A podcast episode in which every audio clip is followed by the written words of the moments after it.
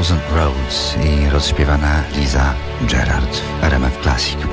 Na co dzień hasa po parkietach w krakowskiej szkole tańca Prima Dance jako instruktorka i była tancerka zawodowa.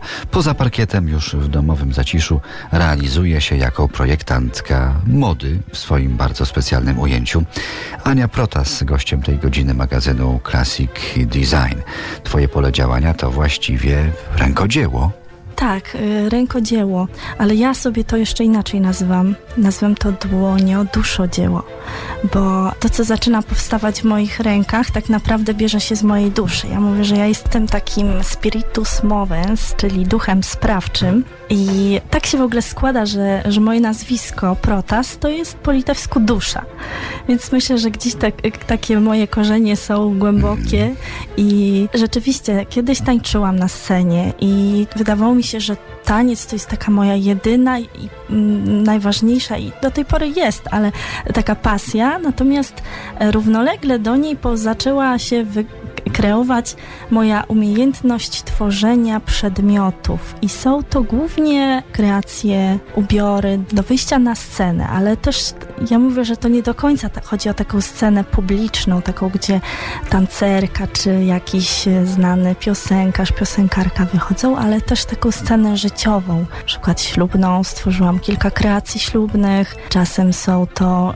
y, rzeczy na specjalne okazje, wymarzone, wyśnione i one właśnie tak powstają. Ja, inspiruje mnie po prostu życie i też materiał, który mam w ręku. Biorę, patrzę w lustro, jak on się zachowuje. Lustro jest takim telewizorem, w którym ja widzę ruch tej tkaniny i wtedy z niej powstaje coś już w mojej głowie najpierw, w moim sercu i potem pojawia się realnie.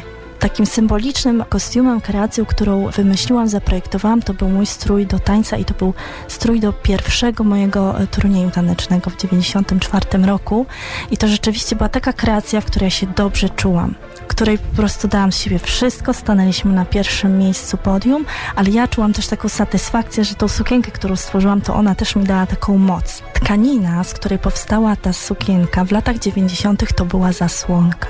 To była zasłona, kawał dużego materiału, który leżał w szafie, przewracał się już parę lat pewnie. Taka faktura, jaki kolor? To był lśniący, taki szafirowy materiał. Na pierwszy rzut oka spodobał mi się kolor i pomyślałam sobie tak, to będzie ten materiał. Udrapowałam go w taki sposób, no niezbyt fachowy, bo nie miałam jeszcze wtedy żadnych takich umiejętności, które potem zdobyłam w Szkole Artystycznego Projektowania Ubioru w Krakowie. No ale w tamtych czasach liczyło się to, że powstało coś w moich rękach i w taki sposób, w jaki ja to czułam.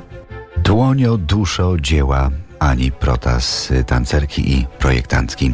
To w tej godzinie magazynu Classic Design. Wracamy za kilka chwil. Na razie Paco de Lucia.